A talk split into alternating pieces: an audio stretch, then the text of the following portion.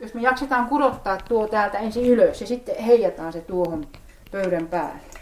Tiedätkö kuinka paljon 63 kiloa painaa? Mä oon monasti sanonut, että ne kysyy, että kuinka minä jaksan jotakin niin paljon nostaa. Niin mä sanoin, että nyt kun tää painaa 63 kiloa, niin mä sanon itselle, että mä käytän vaan puolet voimistani. Ja sitten nostan. Mun pikkusisko, me oltiin molemmat ihan pieniä. Hänellä oli kivi kädessä ja se oli semmoinen tumma kivi. Niin hän kysyi, että mitä varten se on tuo kivi on tommoinen tumma? Miksi tämä on näin niin kuin musta? Niin mä sanoin, että niin, no voihan ollakin, että jos me ollaan oltu niin tuhmia, että kivetkin on tullut mustaksi. Ootas, mä tulen ihan lähelle. No niin, koitetaan. Okei, kestääkö? Sehän meni. Muistomerkki ja taide.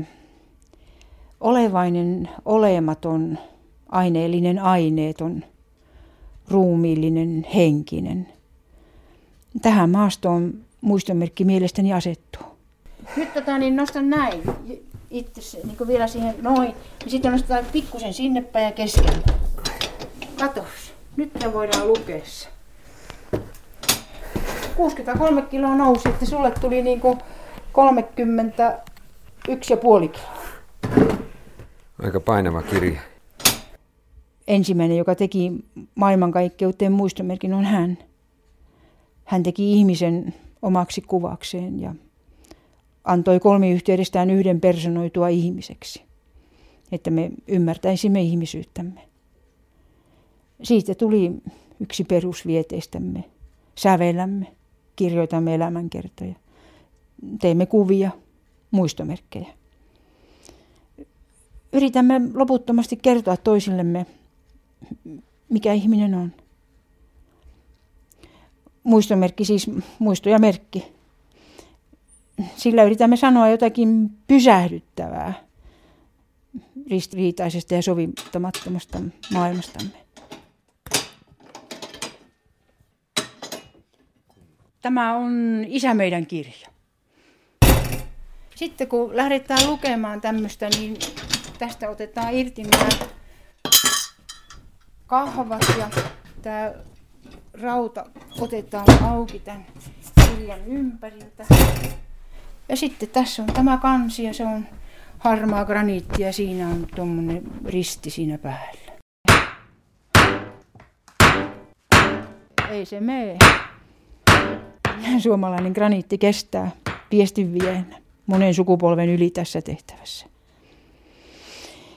Ja mielestäni sen, minkä me tänä päivänä siirrämme niin kuin eilisestä huomiseen, se on meidän tulevaisuutemme. No herää kysymys, elänkö siis vasta kun olen kuollut? Kyllä. Ihminen tai me haluaisimme sanoa tietysti jotakin sellaista, mikä olisi meidän rajojen tuolla puolen. Mutta taiteessa voimme kulkea vain aikaamme edellä ja tulla sitten ymmärretyksi jälkipolvilta. Meidän muistomerkkimme jää aina ajalliseksi. Tässä rukouskirjassa. Isä meidän rukous on kirjoitettu kiviseen kirjaan. Kun äsken näistä kahvoista nostettiin, niin nyt ne voidaan irrottaa. Minua koskettanut muistomerkki, sen kohtasin Kalevankankaan hautausmaalla Tampereella. Siinä nurmikolla lepäsi litteä luonnonkivi 40 x 40 x 20. Mustaan kiveen oli joku jollakin terävällä esineellä aivan kuin raaputtanut sanan äiti. Siinä se oli. Muistomerkki. Yksinkertainen, ajaton, eleettömästi yhdellä sanalla ilmaistu kaikki. Enkä osaa ajatella, että taide olisi jotenkin niin kuin erikseen meissä. Hän loi kaiken valmiiksi ja näki sen hyväksi. Osa meistä on maasta raapaistu palanen ja toinen osa ikuista. Muistomerkillä yritämme kuvata ja kertoa toisillemme tätä suuruutta ja tai pienuuttamme. Ja tässä kirja ympärillä on tämmöinen rautakehys, niin se sitten avataan tällä tavalla. Siinä on nuo saranat. Siinä kirja on 50 × 50 × 30.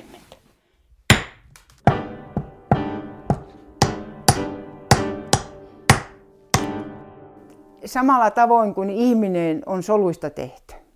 Kivi on kiteistä tehty. En minä näe siinä mitään eroa. Samalla tavalla ihmisessä asuu henki, sielu, niin myös kivessä. Se kiven sielu. Ja sitten jos ajattelee vielä niin, että se on suljettu se kivi joskus todellakin miljardeja vuotta sitten. Ja nyt minä saan sen ensimmäisenä ihmisenä avata. Niin siinä on jotakin niin taianomasta ja niin suurta voimaa. Että ehkä se siirtyy vähän minunkin.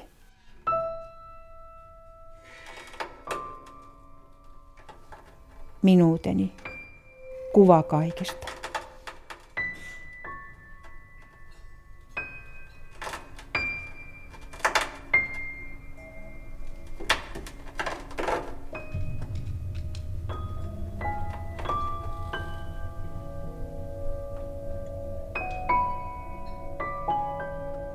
Jos joku on kova, mikä tahansa kova, niin sitä ei voi voimalla saada. Se täytyy niin kuin pyydellä rikkin, kauniisti koputella se palanen. Että sitä ei oteta niin kuin täältä hartiapankista ja kauheasti huitasta, vaan se isketään, mä voin näyttää. Tää on tää pölkky tässä. Mä oon laittanut tällä tavalla vaakatasoon tommosen ison tukin ja sitten siihen pystyyn tämmösen toisen tukin, niin silloin se lievittää sitä iskua. Ja tää on semmonen, onko tuo nyt lyijyä tai mitä tämä on tää alasin. Ja sitten tämmönen, paljonko tää leka nyt painaa, en tiedä, jonkun verran kumminkin. Niin sitten mulla on tossa tommonen musta kiveä ja siitä vaan isketään. Ja kyllä se antaa peräksi. Nythän mä niin löin aika kovaa. Kivikin on niin se, että mistä kohden sä isket. Mutta silloin kun otetaan niin oikein se palanen, mitä tarvitaan, niin silloin täytyy kohdentaa. Nyt mä niin iskin vaan palan siitä irti. Ja sitten tämä pölisi nyt tämä tukin pää, niin se kostutetaan ennen kuin ruvetaan hakkaamaan. Että muuten täällä pöly leijuu.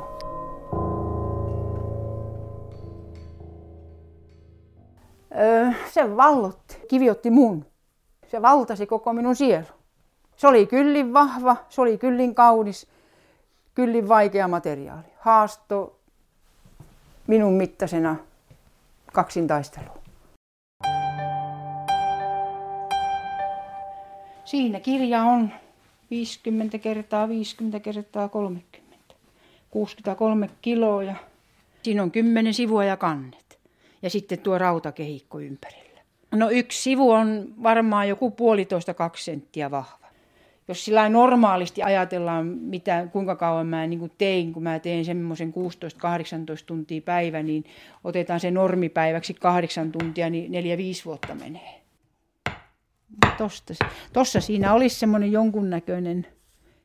Kivessä itsessään on erilaisia värejä. On ihan kirjavia kiviä ja sitten on hyvinkin niin kuin samanvärinen, ihan tasavärinen kivi, niin se täytyy sillä lekalla irrottaa ne värin sävyt sieltä kivestä.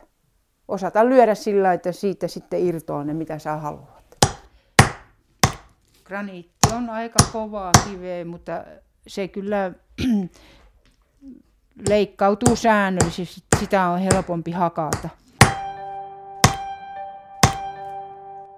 Kiven kauneus, niin mä yritän niin kuin ensin niin kuin sillä lekallakin lyödä niin kuin sillä tavalla sen, että se kiven hipiä olisi niin kuin ihan ehyt.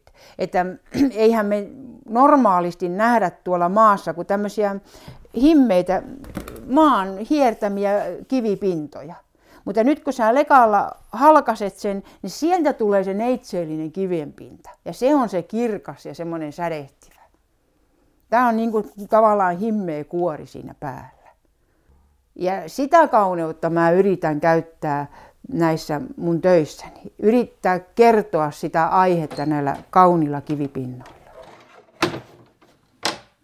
Tässä rukouskirjassa ensimmäinen aukeama, niin siinä lukee sitten Isä meidän, joka olet taivaissa. Ja tällä tavalla se on se koko Isä meidän -rukous käyty läpi, että joka aukeamalla on se oma lauseensa. Oli Kesälahdelle, täytyi mennä päiväkahvilla käymään, että sain keltaista kiveä, josta kerrottiin, että se oli hyvin keltainen, ja sitä mä tarvitsin krusifiksi. Ja sitä mä ajoin niin kuin vaan tuosta edestakaisin, ja onhan se sentään muutamia satoja. Niin se on jotain semmoista jaksamista, ja, joka ei kuitenkaan niin kuin, se on niin kuin semmoisen innostuksen vallassa, että on pakko mennä hakemaan, haluaa sen kiven sieltä.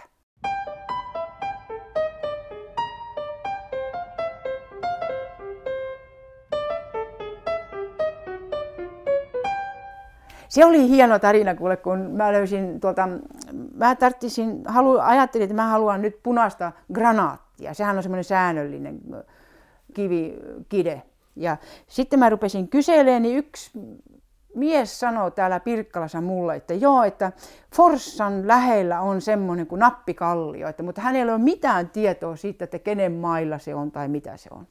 No mä lähden Forssaan ajelemaan ja kyselen sitten ihmisiltä, mutta sitten mä hoksasin, että mun täytyykin kysellä vanhemmilta ihmisiltä.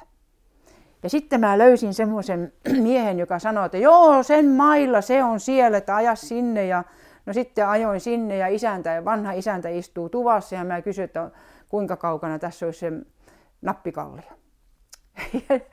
Mennään sitten metsätietä joku muutama kilometriä, tullaan Nappikalliolla, ja se oli monttumaassa. No sitten minä kysyin sitä, että no, ja siinä oli todella paljon granaattia.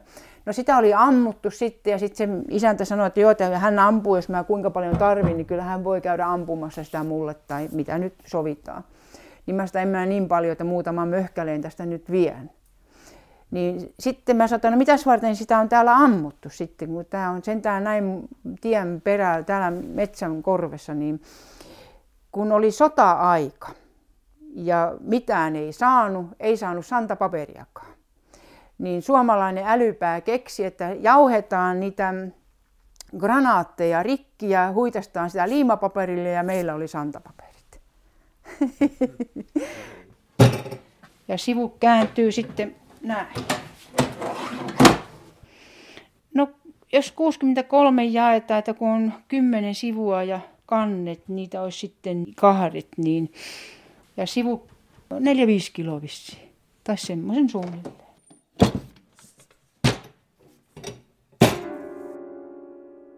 Mä en tykkää helpommista, vaan mä tykkään siitä kauneudesta ja koloristisista ratkaisuista. Ne on ne pää. Semmoinen, että he päästä helpommalla, niin ei mulle ole siitä mitään käsitystäkään. Että se on niin kuin, joko se tehdään niin kuin se on mahdollista tai että tietää, että on mahdollista, niin kyllä sen sitten hakee ja löytää ja sitten on tosi onnellinen sitten, kun se on tuossa vaiheessa.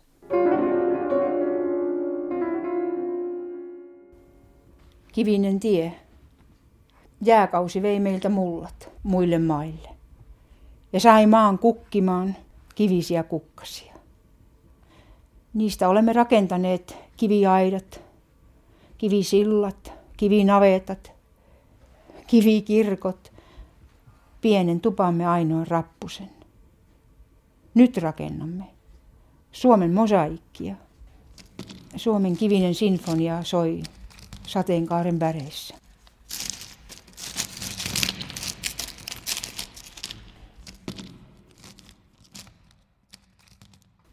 Kerrankin mä meinasin pitää elämässäni vähän vapaata. En mä nyt voi sanoa luokitella, että se on loma, koska mä menin Kuusamoon täältä Tampereelta ja ajattelin, että jos olisin viikon, mutta ei siitä sitten tullut mitään, koska juuri kun mä menin siihen tutun perheen talon pihalle, niin silloin tuli idea, minä teen peilistä katsoja. Se vaan oli summa mutikassa päässä ja yhtäkkiä menen sisään ja mä sanon, että hei, älkää kantako tavaroita, että mun täytyy lähteä heti takaisin. No se on 500 kilometriä, no ei se nyt, mutta mun on pakko mennä. Että se on synty sellainen taulu kuin peilistä katsoja. Ja mä palasin heti takaisin. sen tien join nyt tietysti tulokahvit ja lähtökahvit ja sitten lähdin. Ja tämä peilistä katsoja, niin siinä vanha ihminen katsoo niin kuin itseään peilistä. Niin sitten minä jollekin toisellekin sanoin, että minä teen peilistä katsoja, niin sanoin, että ei onnistu, sitä et pysty tekemään kivestä. Ja minä ajattelin, että no jos joku mikä päähän tulee, niin se kyllä, sen voi tehdäkin sitten, jos kerran ajatus jonkun synnyttää. Niin se on silloin ihmisen mahdollisuuksien rajassa. Ja tein. Ja nyt se on sitten siellä, se sijoitettiin tuonne Lounais-Suomen syöpäyhdistyksen kuntoutuskeskukseen Turkuun.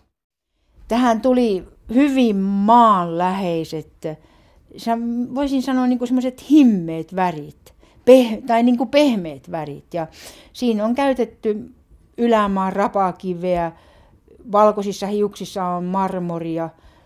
Tuolla taustassa tuosta peilistä näkyy, että siellä seinä on tuommoinen harmahtava, vaaleasta harmaasta ihan melkein mustaan. Ja sitten joku lamppu ja siellä näkyy taulukin tuon henkilön tuossa oikealla puolella.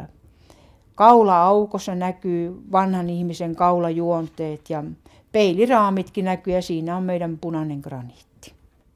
Ja siihen syntyi tämmöinen runo. Mitä nyt näen peilistä, siksi niin toisin katson elämää. Myrsky toisensa jälkeen kyllä hioi sieluni näkemään. Mutta vasta nyt, kun viimeistä linssiä hiotaan, näen yhtä aikaa niin kauas menneeseen kuin tulevaan.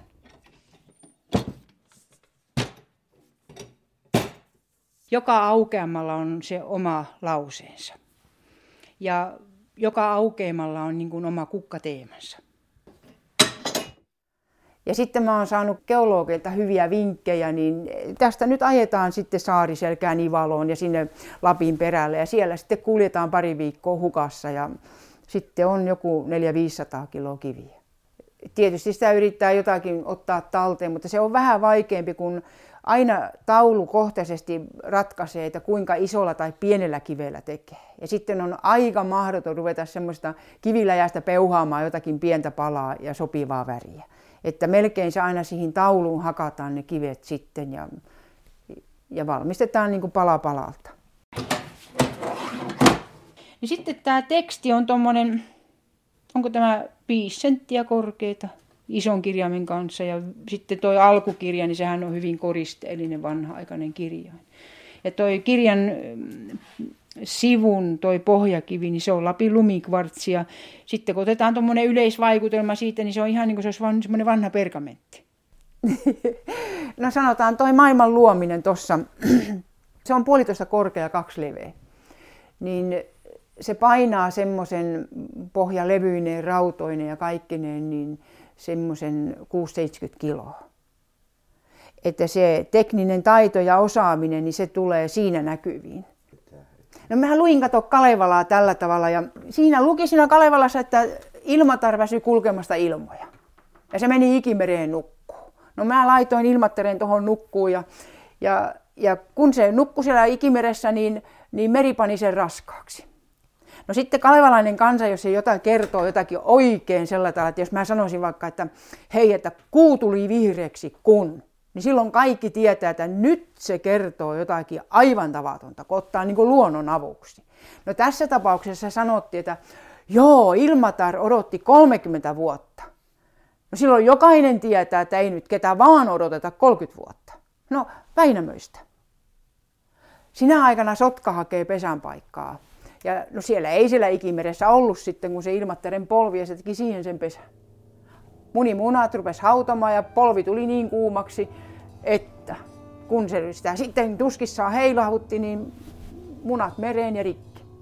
No, mutta ei mitään hämminkiä, kalevalainen kansa alkoi laulaa, että mikä munassa oli alainen puoli on meidän maat, mannut ja meret. Mikä munassa yläinen puoli, meidän taivas.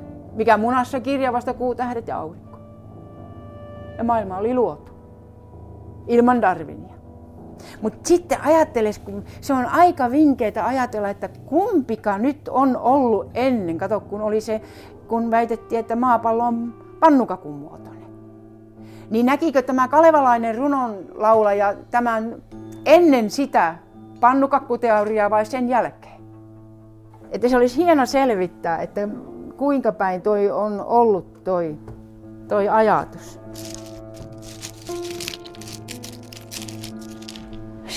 Tämä on uvaroviitti, semmoinen aika harvinainen kivi, hieno sävy. Siinä jokaisella aukeamalla on sitten oma kukkateema, että täällä ei kirjassa tavallaan ole muuta. Ei ole mitään kuvaa tai sillä tavalla, vain kukkasia. Ja kukat on hyvin hentoja sillä tavalla, että tuo teksti sieltä sitten nousee. Ja se on tuommoinen mustaa graniittia. Isä meidän, joka olet.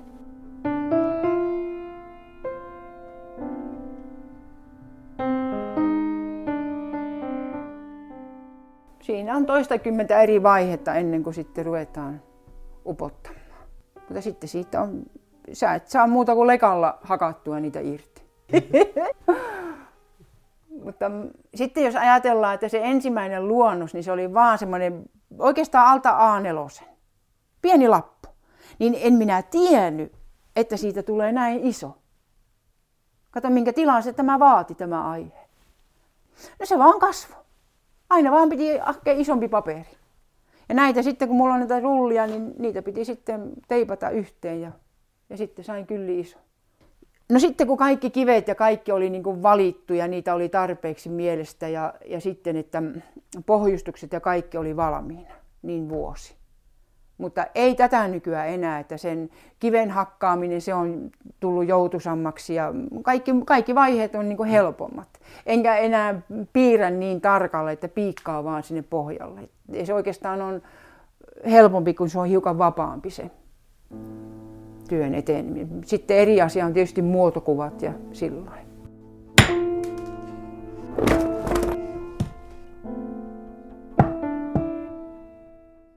Kiven voima ja se kauneus, niin se kuinka sinä asetat sen ja minkä kokosta palaa sinä käytät, niin se siellä paljon kertoo. Että jos ajattelee niin kuin tässä Sammon taunassakin, kuinka nämä tuulet on oma värinsä ja leikkautuu tästä ympäristöstä täydellisesti irti. Ja siihen on käytetty paljon isompaa kiveä kuin mikä täällä on täällä taustassa. Niin silloin tämmöinen kvartsikivi itsessään, sen kauneus tulee tässä tämän tuulen puhalluksesta, tämän, niin kuin tässä on nyt tuulella kasvot, niin se kivi itsessään on niin kaunis. Tämmöinen rapakivi ylämaalta tämmöisessä männyn rungossa, niin se on minusta niin kuin ainut mahdollinen kivi, millä sä voit kuvata sen männyn rungon. Ja kun tämä on maata, ja tämä on maassa taas, niin kuin tämä on kasvi, niin se, että ne käy näin yksin, niin se on minusta aivan semmoinen hämmästyttävä. Niillä on vuoropuhelu keskenään. Ja seuraavalla aukeamalla lukee sitten pyhitetty olkoon sinun nimesi. Ja täällä on pieni leppäkerttukin, että muistettaisiin, että nekin on tehty. Jos ajattelee sitä kiiltoa, niin sitten kivessä on kiviä, jotka on hyvin sädehtiviä ja sillä tavoin, että missähän mulla olisi se yksi. Tässä esimerkiksi, niin kyllä sen näkee, että mikä siinä kivessä kiiltää. Minä sain tämän geologilta tuolta Outokummusta ja hän sanoi ammattimiehen, että tämä on niin kuin läskiä. Läskiä tarkoittaa sitä, että tämä on niin puhdas esiintymä. Siinä on ihan puhdas kvartsi, että melkein läpi näkyy. Tuossakin näkyy oikein selkeästi, kuinka lasimainen kvartsi on. Et se on ihan niin kuin lasin pinta tuossa toi. Sitä saa hakata aika paljon, että saa sitten sen sopivan. Se lohkeilee hiukan sillä tavalla epämääräisemmin kuin vaikka tämmöinen graniitti. Ja sillä tavalla, niin on semmoisia kiviä, mitkä menee niin säännöllisesti näin, että niin kuin katukivissäkin nähdään. Oh, kissa haluaa ulos. Madame, elä, tule tänne. Tule. No niin, hoppi, tule ulos. Tule vaan. Hyvä.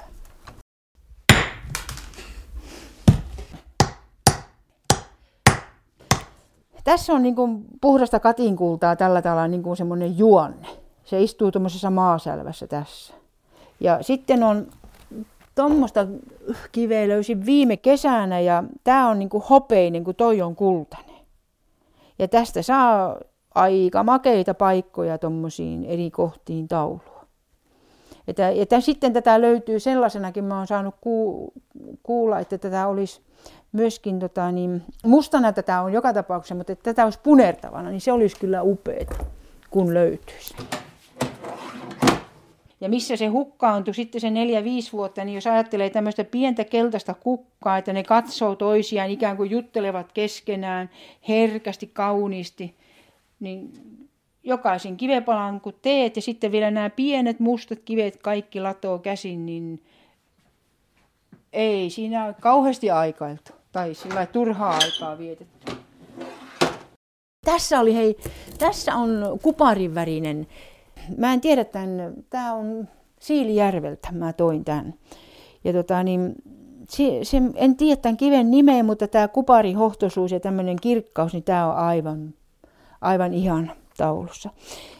Paanukatun tästä on tehnyt yhteen kirkkoon. Tässä on semmoinen niin sanotusti itsepäinen kivi kans, tämä on uvaroviitti. Ja kyllä se aika kivasti kyllä halkee, mutta omat temppunsa melkein joka kiven hakkaamisessa, pienimisessä. Sitten on niin kovia kiven muhkuroita, sanotaan niin kuin hiekkakuopillakin. Mä ajattelin, että onko se siellä erikoisesti oikein sitten litistetty tiukaksi, niin se ei meinaa kyllä haljeta millään, ei. Ja sitten kun se on semmoinen pyöreä kappale, mutta siellä on niin satumaisia värejä niissä kivissä, niin kuin tämä just oli tämmöinen kivi, niin kun sä asetat tämän johonkin alustallekin näin, että tähän vetäiset lekalla, niin et tiedä mihin päin se pomppaa se kivi. Ei voi ihan niin mielivaltaisesti isommalla lekalla vetää. Se täytyy aika, tuohon mä oon jo yrittänyt iskeä, mutta ne on hyvin kauniita kiviä sisältä. Parhaat pinsiset maailmassa on sormet. Ne tuntee ja ne ajattelee ja ne tietää ja ne osaa juuri oikealla hetkellä pudottaa. Ne on parhaat. Tuossa missä on ihan mustavalkoinen taulu ja sen nimi on Itku. Niin siinä on miehen kasvot ja kyyneleet valuu silmistä. Ja mulla oli Kotkassa näyttelyt, niin nuoria poikia oli tämän, tai nuorukaisia tämän ympärillä, ja ne jutteli, että kun tämä mies itkee. Niin siinä on just se, että voisihan nyt ajatella, että tämä musta tässä, niin se olisi surullinen. Mutta kun sitten sen miehen kasvot on otettu esille valkoisena, niin kyllä ne sitten molemmat, sekä valkoinen että musta, ne nyt synnyttäisikin surun. Niin onko siis suru rakennettu mustasta ja valkoisesta? Emme tiedä. Mutta tänä päivänä ajattelen kuitenkin, että ne on eri väriä, eri luonteisia sillä tavoin. Mutta en osaa ajatella, että joku kivi olisi surullinen ja toinen olisi niin kuin iloinen. Mulla oli tehtynä nämä 4 sivua ja kannet, ja sitten minä soitin arkkipiispa Wikströmille ja sanoin, että mitäs minä täällä nyt teen.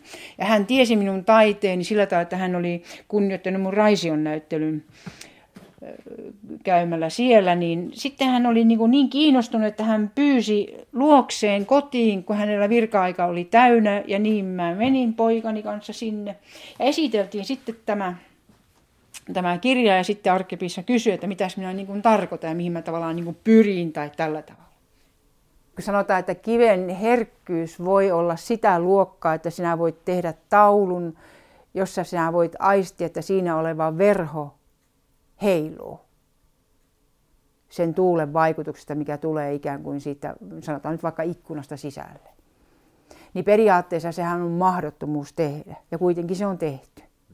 Ja se on taas semmoinen tekninen suoritus, minkä sä siellä teet, mutta jotenkin tuntuisi, että silloinkin mä olin tehnyt jo vissiin vuorokauden ympärin, että ei ollut enää terävä kritiikki päällä ja eikä oikein vissiin ollut täysissä tajunnoissakaan, että se vaan lipsahti siinä loppusuoralla se kaikkein herkin kohta.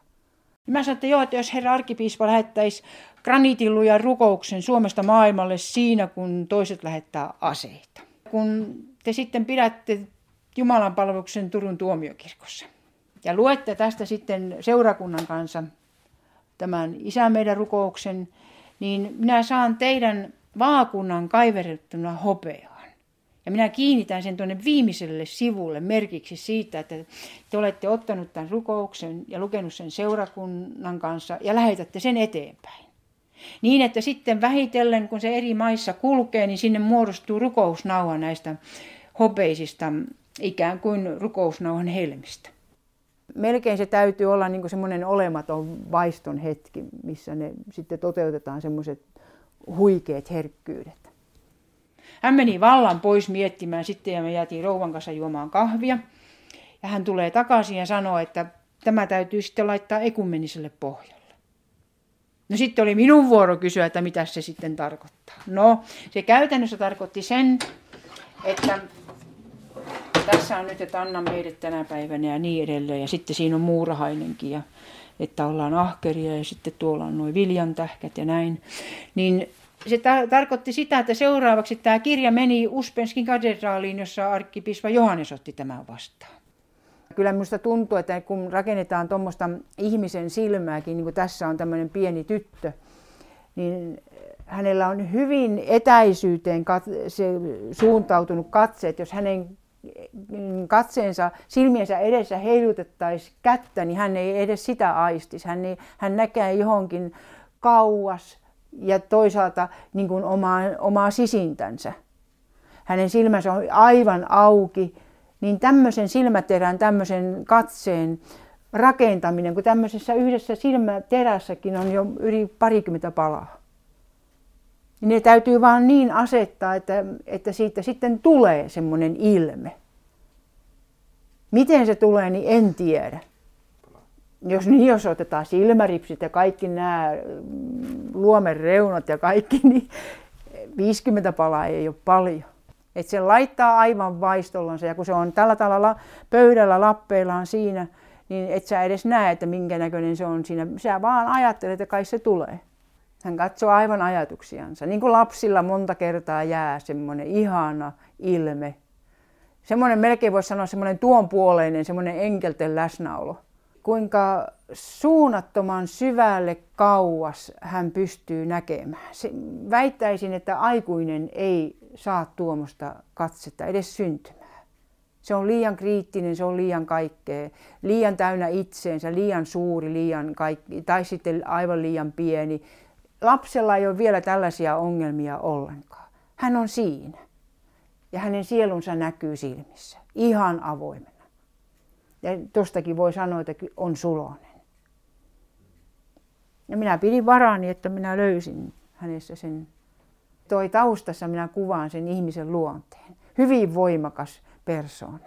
Hyvin moniulotteinen, moniselitteinen lapsi. Ja samalla sain kryptaan laittaa näyttelyn, jonka hän sitten avasi ja tuli sen jälkeen sitten kysymään, että saako hän esittää myöskin tämän kirjan patriarkka Bartolomeukselle Konstantinopolissa. Ja mä ajattelin, että no nythän se lähti heti liikkeelle. Tämä on yksi kide ja se istuu tuommoisessa ametistissa kiinni. Ja nyt kun se maapallo on jäähtynyt, niin sitten siellä on solahtanut siihen kuumaan velliin tämmöinen yksi juonne. Ihan niin kuin tehdään se tiikerikakkukin, niin laitetaan sinne väliin vähän.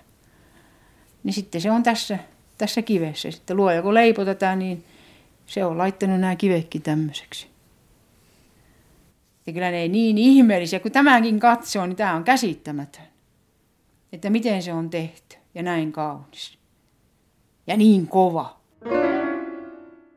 Että jos tässä nyt ajatellaan, että ruvetaan tekemään nuoren pojan muotokuvaa, semmoisen 15 kesäisen, niin siihen täytyy valita omat kivensä.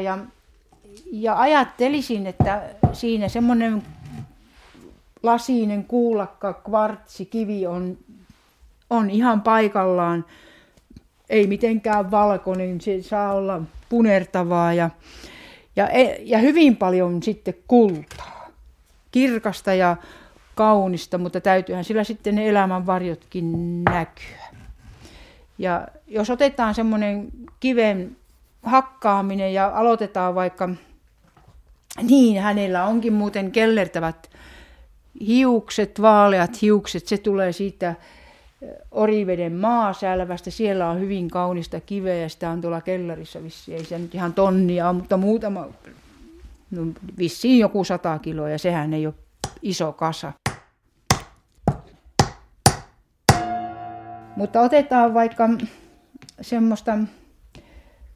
semmoista, kun hakataan niitä kasvokiviä, niin jos otetaan kvartsi, niin se on lasinen kivi ja kun siihen isketään, niin täytyy ottaa tuo toinen puoli, se on ollut valkoisella kivellä, kun äsken lyötiin tuolla tummalla. Noin, niin se täytyy se kvartsikivi niin osata lyödä sillä tavalla, että se lohkee. Ensin siinähän on omat, kivi on rikkonainen ja siinä on omia juonteitansa, niitä täytyy katsoa. Mutta sitten kun sä saat jo jonkunlaisen, tämäkin nyt on semmoinen 2 senttiä x 2 senttiä suunnilleen, niin sitten sä otat semmoisen tarkennuksen, että sä saat siitä semmoisen jonkunasteisen litteen kiven aikaiseksi. Niin siinä saa jo sitten vähän sillä vasaran syrjällä iskeä.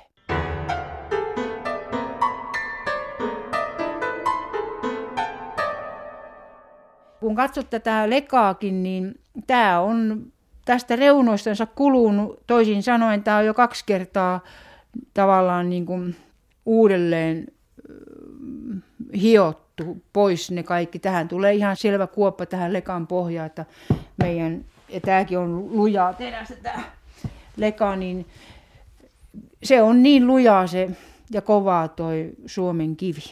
Siellähän on ihan 9 pistettäkin kovuusluokka semmoisessa granaatissa. Sitten piispa Verschuren saarnasi koko seurakunnalle lopuksi, että seuraavaksi tämä kirja menee Vatikaaniin. Ja nyt kun sitä kiveä isketään, niin ei enää ole tullut näppeihin lyötyä, kun senkin on oppinut. Tuossakin rupeaa olemaan jo semmoinen kivi, mikä kävisi hyvin siinä posken tietämillä, mikä nenästä lähtee sellainen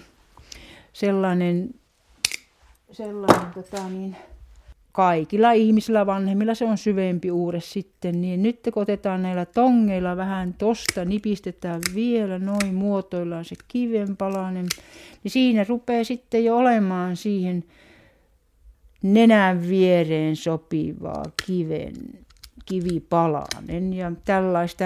Nämäkin menee nämä tongit, vaikka nämä nyt on kuinka kovia, niin kuluvat, mutta mulla on kestojoulutilaus näihin. Lopputulos oli se, että piispa Verschuren järjesti paavin kanssa tapaamisen. Ja niin oltiin kirjan kanssa sitten Vatikaanissa. Ja siellä on sitten paavin hopeaan kaiverettu vaakuna. Silloin joskus iskin, silloin alussa. Kyllä, se kävi monta kertaa, se oli musta ja kynsi lähti, mutta ei enää.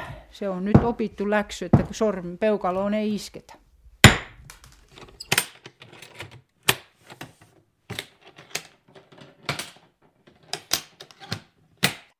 Ja tässä on sellainen matkan arkku sille tehty. Ja se on täysin niin tarkasti mitattu, että kun se upotetaan siihen, niin sillä ei ole liikkumavaraa siellä ollenkaan. Vähän niin. Graniitti on aika kovaa kiveä, mutta se kyllä leikkautuu säännöllisesti. Sitä on helpompi hakata. Kvartsi menee vähän sinne tänne ja sitten tongilla sitä vähän purraan ja sitten kaikki ametistit ja semmoiset, ne on semmoisia lasisia kiviä. Kävi niin mukavasti, että kun me lähdettiin sinne Vatikaaniin ja oli sitten Suomen suurlähetystöstä oli kulttuuriaattaseen meitä lentokentällä vastassa, mutta sitten mä sanoin Reinolle, että soitas nyt kuitenkin sinne Italian suurlähetystöön ja kysyi, että mitä se vaatisi tältä pakkaukselta. Että meillä oli nämä yhdet kantokahvat täällä molemmilla reunoilla. Ja sieltä tuli sitten vastaus, että kyllä täytyy olla tällä tavalla, niin kuin nyt on, näillä molemmilla reunoilla on 2 kantokahvat molemmin puolin. Niin sitten Reino tykkäsi, että no makaroneja, että kun täytyy olla. Mutta tietysti kun joutuu paljon sillä nostelemaan, niin omat sääntönsä.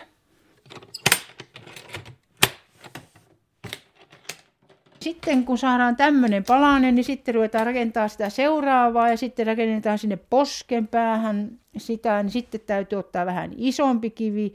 No tosta voisi ehkä rakentaa semmoisen, otetaan vähän lekalla tota pois, semmoinen millin palanen ja saisiko tosta vähän lyötyä sitä ohkaisemmaksi. Ohkaisemmaksi kyllä onnistui ja nyt sitten voidaan rakentaa lisää ja lisää sitä poskea ja sitten kun päästään sinne korvan tietämille, niin sitten täytyy ottaa jo vähän tummemmaksi kiveä, koska siellähän tulee varjoja. Tämä sivu, missä on, että niin kuin mekin annamme anteeksi ja niin edelleen, tämä teksti, niin tätä on eniten tällä sivulla. Ja se määritteli oikeastaan, että kuinka isoksi tämä kirjan sivu tulee. Kun minä arvelin, että ei ihan kauhean pienillä kirjaimilla tekisi tätä, että se olisi vähän niin kuin juhlallisemman näköinen. No siksi siitä tuli sitten tämän kokoinen.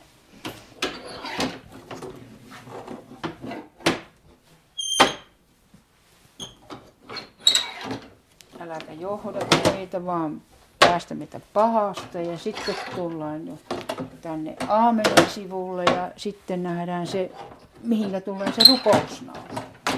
Ja se on täällä.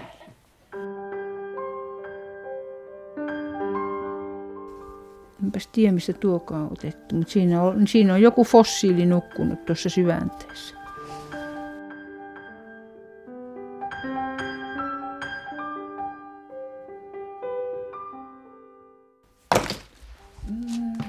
Mihinkäs mä panin äsken sen pyöreän kiveen, semmoisen musan. Tuossa. Kokeillaan tota saada palasiksi, niin se voi olla vähän, että melkein aina mä menen ulos sitten näitä hakkaamaan, kun nää vaatii vähän semmoista. No, tollaan, mutta ei se mene. Vaikka niin tämä on niin kova, että ei tällä lekalla, se täytyy viedä ulos ja ottaa isompi leka, että saa se. Ja tässä, että siinä tulee semmoinen hajuukin, semmoinen, niin kuin se iskeytyy niin kovasti, että se niin kuin tavallaan palaa siinä, että tulee semmoinen niin kuin palaneen haju tavallaan. Tossa siinä olisi semmoinen jonkunnäköinen rikkoutuma, että jos siihen iskisi tuohon kohtaan, niin se voisi ehkä lähteä. Mutta sitten tämä on vaikea taas, kun se on pyöreä.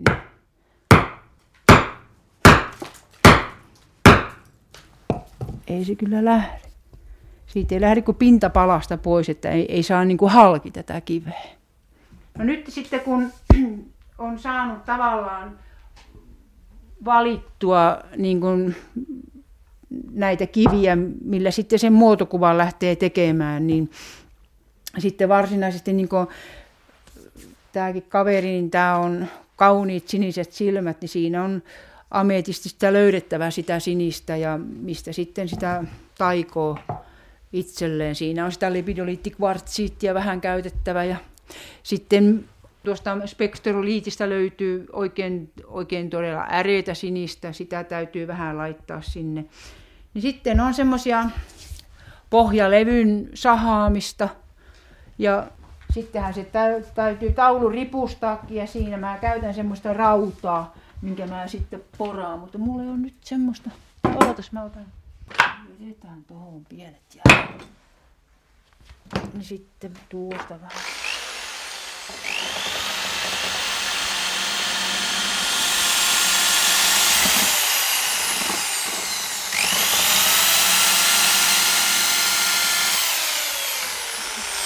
Se on aika kova.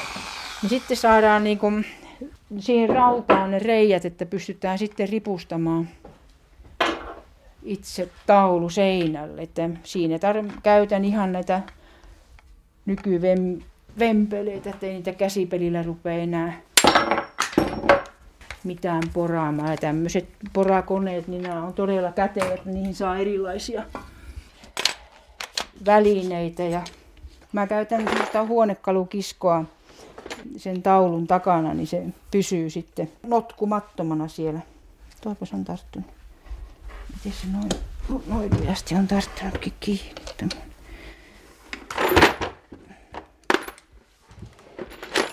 Sitten tarvitsisi löytää semmoinen. Otetaan tuommoisella, kun sen saa. Olisiko tuo parempi tehdä? Tuo voi olla parempi tuossa. Niin saadaan sitten se kiinni siihen.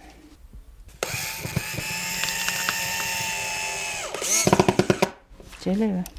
Se on kiinni. Sillä systeemillä, että kaikki porakoneet ja kaikki tartteja kannattaa olla, koska se nopeuttaa työtä. Ja silloin alussa tietysti teki käsipelilläkin, mutta onhan se nyt... Ei enää kannata. Koneet on sitä varten keksitty.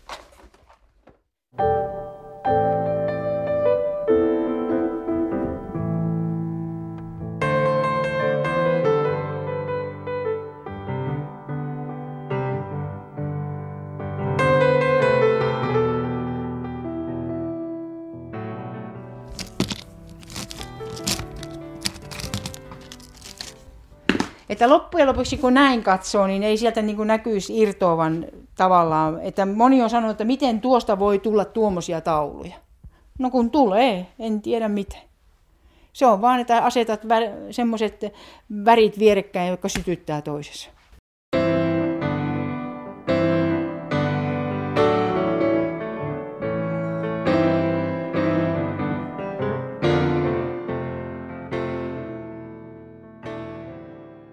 Nämä on hyvin kaunista taidetta, nämä vaakunat, kuinka ne on kaiverrettu. Ja tuossa on arkkipiispa Wikström ja arkkipiispa Johanneksen vaakuna.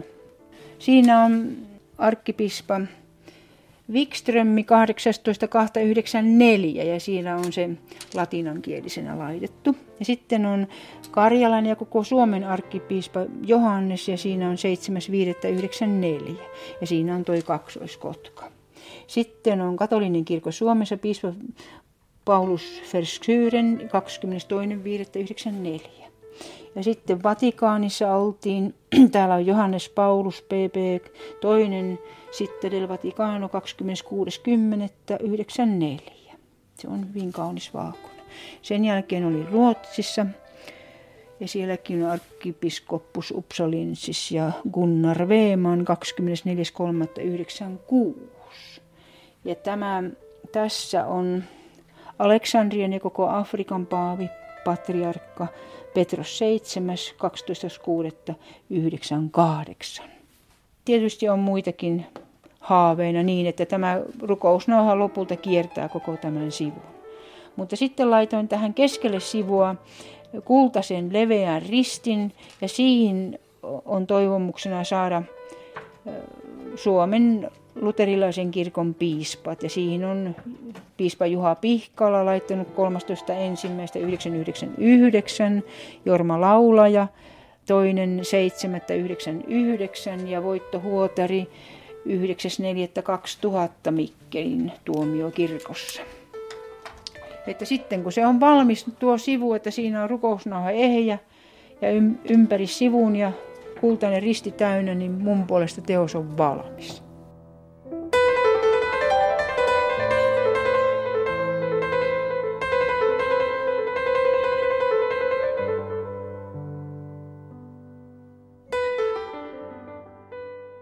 Mitä se, jos osaan näitä sanoja kirjoittaa? Mitä se, jos nerous päätä huimaa? Mitä se, jos kaikkeudessa viisaus ja hulluus samaa rataa kiitää? Mitä se, pysähdyn, mitä se on väärin sanottu, kuin kuolemalle tarjoisit hymyä?